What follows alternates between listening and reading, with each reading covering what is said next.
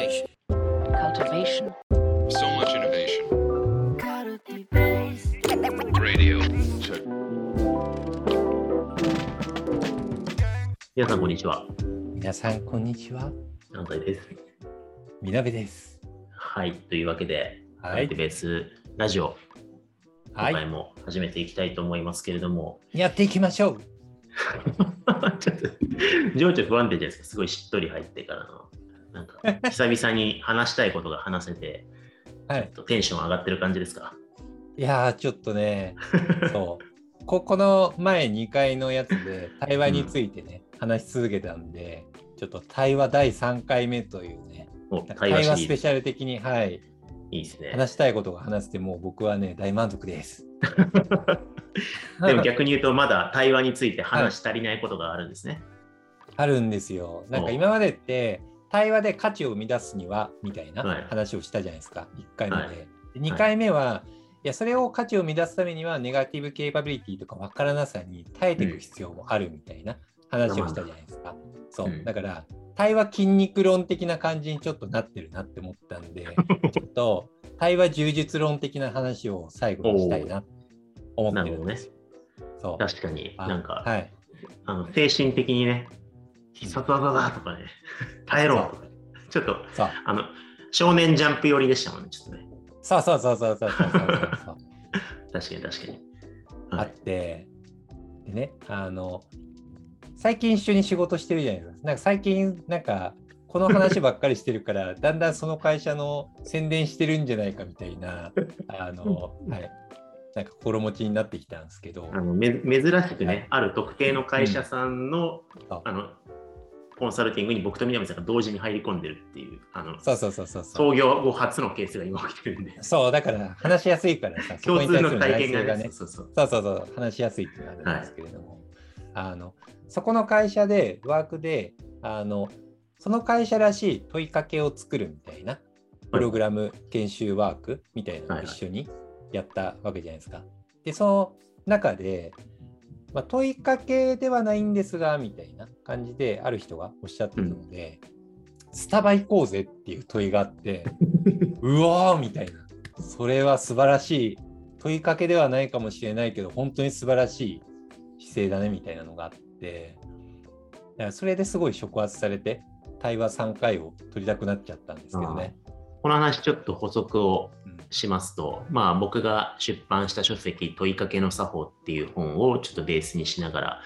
まあある研修プログラムやらせていただいてたんですけど、まあ、結構ワンオンワンの方法論とか、ワンオンワンのマネジメントテクニックみたいな話を掘り下げているときに、まあある方が、まあ one on one って、まあ多分通常会議室だったりとか、ズームとかで、あの、クイックにね、30分とか45分とか1時間とかでやると思うんですけど、なんかちょっとイレギュラーになんか問題が起きてたりとか、相手が浮かない顔をしていたりとか、なんかこれはじっくり話した方がいいなって言ったときに、あれ、オフィスのビルとかにあるんですかね、スタバが。どうどうなんだろうあるんじゃない？きっとと。いうということなんだろうなと思うんですけど、多分ちょっとあのこ場所変えて、スタスタバ行かない、って言って、うん。行きましょうかって言って、多分場を変えるっていう作法を使われていて、それすごくいいなって話になったってことですよね、文脈。そうそうそうそうそう。いやだからなんかこうねネガティブケイパビリティ分からなさに耐えろとかなんかそういううんいろいろあるじゃないですか。でもそういうのを全部飛び越えて、スタバ行こうぜみたいにラフに行けるみたいな。なんかそういう姿勢自体がめっちゃ対話的で、本当に素晴らしいですよね、みたいな。うんうんなんかそういう触発をすごいされて、うんこの3回語りたかったんですけど。いやでもあの、はいヒントに溢れるいろいろ掘りがいがあるエピソードだなと思ったんですけど、なんかみなべさん的にそのスタバ行かないのどこが特に刺さったんですか？いやだってもう あれじゃないですか例えばワワンオンワンとかだけしか出てこないマネージャーとかいるじゃないですか。はい。なんかワンオンワンで紛糾したりとかしてもかたくなにワンオンワンの時間以外で話そうとしない人とかあのいたりとかするじゃないですか。でもなんか本当は重要なのってワンオンワンとか定例とかなんかそういうのまあルーティン作り的に楽だからやるんだけど重要なのってチームでの関係性をいかに良くしていくかみたいななんかその人といかにいい関係性でありたいか、そのために一緒にどういうふうなことをやっていくのかっていうなんかそういうふうな姿勢だと思うんですよね、ホワイって。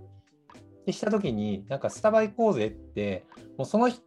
やってる時点でその人といい関係性になりたいなとかあこの人の助けになりたいなっていう気持ちがもう溢れ出てるじゃないですか。もしかしたら誘うまでに葛藤とかあるかもしれないけど、今俺忙しいんだけどなとか。まあ、そうですよね。スタバ行ったらね、100%、あの、うん通常のワンオンよりは多分時間使いますからね。あそうそうそうそうそう。うん下手したら2時間くらいさ話しちゃうかもしんないじゃん。そうですね。でもなんかそういうのがさフレームとか飛び越えてさあその人をサポートしたいなとかさうん、悩んでるんだなとかさなんかそういうのがもう大前提に分かるしさ相手にもそれが伝わるじゃん。そうですね。うん、あとラフさもいいよね。じゃあ対話しましょうとかワンオンワンしましょうって 言われると重たいけどスタバ行こうぜってなんか非日常的になんかいいじゃないですか。そうですよね。ねなんか、いろんなメッセージが集約されてますよ。うん今日はあなたに話をじっくり聞くよ。で、なんか、いつもそここじゃあれだし、場所変えて、なんかちょっと違うモードでやろうよ、みたいな。コーヒーでも飲んでリラックスしながらさ、みたいなね。うそうそうそうそうそう。なんならおごるよ、みたいなね。そうそうそうそうそうそうそう。う。ん。なんなんとあともう一ついいのがやっぱり対話の基本って一緒に作ることだと思うんですね。一緒に練り上げることだと思っていて、なんかこう何か言ってやろうとか何かしてやろうじゃなくてスタバ行こうぜって多分どうしたの？から始まるじゃないですか。うん。話を聞いたりしてさでそれでなんかこうどうしてやろうじゃなくって一緒になんとかしたいっていう気持ちが溢れ出てるからその姿勢もめっちゃいいなって思ったんですよねそうで。すね。うん、いや、わかります。多分まあスタ、スタバじゃなくてもいいとは思うんですけどね、の飲むかとかね、いろんな、あの、あそうだね。うん、あると思うんですけど、うんまあ多分その日常の最必要最低限のマストで設定されていたコミュニケーションの枠を超えて、あなたといい関係性を築きたいという、まはいあ、あの、っていうのもそうだし、あと結構僕物理的にも、うん。なんかやっぱり、あのまあ、問いかけの作法って言葉使ってますけれども、うなんかやっぱ茶道とかも、あの別に美味しいお茶があればどこでもいいっていうわけじゃなくてやっぱりそのあの狭い握りに握り口でしたっけどに名前忘れちゃったけど、狭い口を入ってなんか時間をかけて向き合ってこの空間の中でお茶を立てて飲むみたいなところになんか意味があるっていうのを考えると、うん。結構その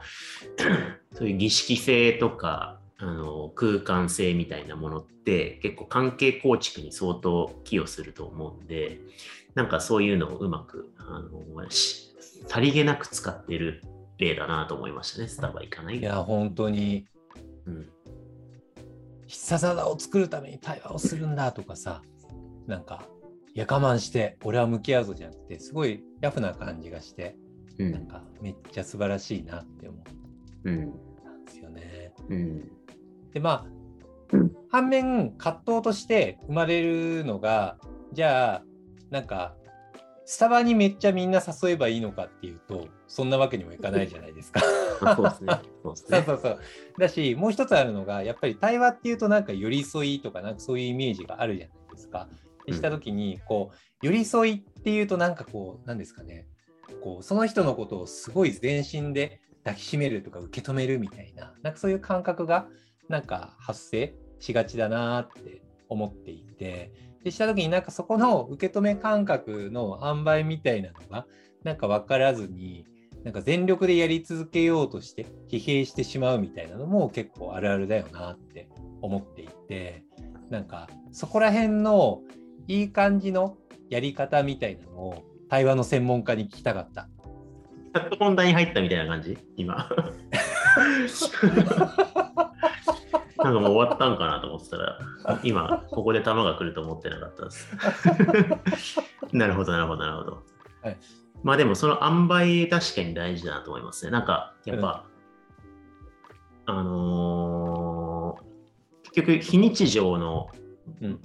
場として位置づいているから機能しているわけですよねそのスタバってああ確かに。普段ワンオンワンはここでやってるとか、オンラインでこのぐらいの長さでやってるっていうのを、ちょっとあれと思って今日はなんか踏み込んだ方が良さそうだぞとか、ちょっとじっくり深掘った方が良さそうだぞとか、なんか、あるいはすごく傷ついてしまってストレスフルになってるから、それこそセルフケアじゃないけど、えっと、まあ、今日はなんか、精神的にですよ、ハグしてあげる必要がありそうだぞと。とか、なんかそういうわざわざやるケアが必要だから、まあ、スタバなり、飲みに行くなり、なんか非日常アプローチをしてるわけなんですけど、なんか非日常が日常化していってしまうと、多分非日常の効力も切れてくるし、なんか、うん。あのーなんだろう、ある種、えー、なんだろうな、こう、依存的になっていくっていうか、なんかその、うん晴れのアプローチのドーパミンがないともう頑張れなくなっちゃう。なんか毎日レッドブル飲まないと辛いみたいな。あるよね。わかるわかる。本当にやばい時に飲むから意味があったはずなんだけど、うんなんかそのカンフル剤がなんか常習化してしまうみたいなところもあったりすると思うんで、だからまあその辺のなんかこう支援のレベルの見極めみたいな必要になると思うんですよ。なんかハグしてあげること自体は悪いことじゃないと思うんだけど、なんか毎日ハグしてあげないと仕事できなくなっちゃうと、なんかうん自立しなくなっちゃう。なんか子供を甘やかしすぎてもなかなか大人になっていけないみたいなのと一緒だと思うんですよ。うん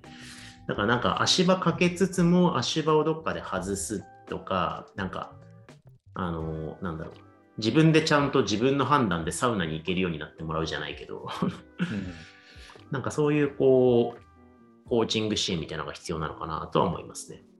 うんうんうんうん確かに確かに。なんか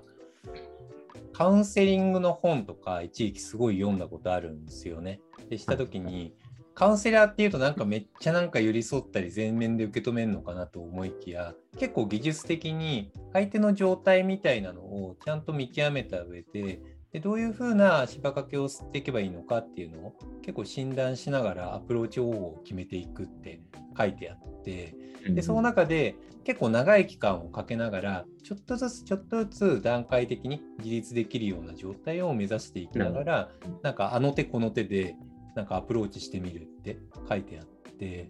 だからなんかこうたいきなり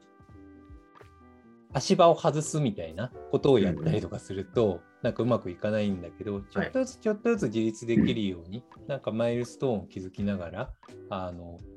なんか日常のワンオンワンにエッセンスを聞かせながら、ちょっとずつ成功体験を積ませていくだったりとか、なんか少しずつ、なんか定例的な場で自分のなんかそういう葛藤を開きながら、なんかこうみんなで対応できるようになってくるとか、その中でなんか乗り越えたことを賞賛チアアップされるような体験設計をしてあげるとか、でその中でなんかそっちのが楽しいかもみたいになるようになることによって、なんか非日常なアプローチの回数を減らせるようになるみたいな、なんかそういうのを設計するみたいなのができるんだろうなって思いました。ね。うん、なんかその辺のあのバランスをじわじわじわじわ調整するのってね結構マネージャーの勘どころとして大事だなと思いますよね。なんかうん今はとにかく100%傾聴してうん受け止め整理してあげてなんか共感してあげることが相手に必要だっていう時も当然あるでしょうし。うん結構そうだよね。あるよね。あのフィフィードバックしちゃうじゃないですか。いや、それ認知阻害起きてますよみたいなフィードバックしたくなるし、まあしてもいい時もあるんだけど、でも大体なんか、ね、認知阻害起きてる時とか、まあ、それこそ対話の前回我慢が必要ですよって言ったんだけど、うんもうそれって結構傷ついたりとかするんですね。自分のアイデンティティが揺らいだりとか。それは事実なので、一回その傷ついていることをちゃんと傾聴して、一回癒していくっていうのが最初に必要だったりとかね。なんか、状態ちゃんと見極めるのマジ必要っすよね。えうんえ。それでずっとじゃあめちゃくちゃ話を聞いてくれるっていうのだと相手といい関係性が築けるからといってそれをずっとやり続けてるだけだとやっぱ相手の発達支援だったりとかうん視座がだんだんだんだん現状にこうとどまってしまうみたいなところもあるから、なんか次のスタバの時はスタバに行くんだけどちょっとスパイシーなフィードバックも混ぜるとか。うん。なんかそういうあのまあ要するにちゃんと健全な関係性を築きながら自分がマネジメントしてるメンバーにちゃんと発達が起こり続けてるっていうことがうん。望ましいことだと思うんで、うん。発達を止めることに加担してもいけないし関係性をえー良くしていくことを怠ってもいけないし、まあ、そのために今適切なバランスをなんかこう距離を保ち続けるみたいな。はいはいはい。なんかそんな感じでやる。まあ確かに柔術って言ってたのは確かにですね、うん冒頭で。うん。あそうですね。ちょっとね、うん引いてみたりとか、相手の力を活用しながら成功体験積んでみたりとか、うんなんかそういう柔らかなスタンスというか、重要なのかなって思いますね。なんか対話っていうと、カーンってぶつかって、カーンって受け止めるみたいな感覚があるけれども、もうちょいしなやかさみたいなのも必要だよなっていうね。うんこの回タイトル難しいな。ダバ、ダバ入れたいけど。まあいいや、後で考えます。はい。というわけで、じゃあ、はい今日はこんぐらいにしようかと思いますが、またはい再三のあれになりますけど、4月23日は、ちょっと皆さんの質問にも答えながら、カルティベースラジオスペシャルライブライブやっていきたいと思いますんで、事前にね、ラボの中であの質問、お悩み募集してるんで、この機会にぜひマネジメントの疑問をぶつけていただけると嬉しいなと思ってます。はい。はい。というわけで、今日はこのぐらいにしたいと思います。ありがとうございました。ありがとうございました。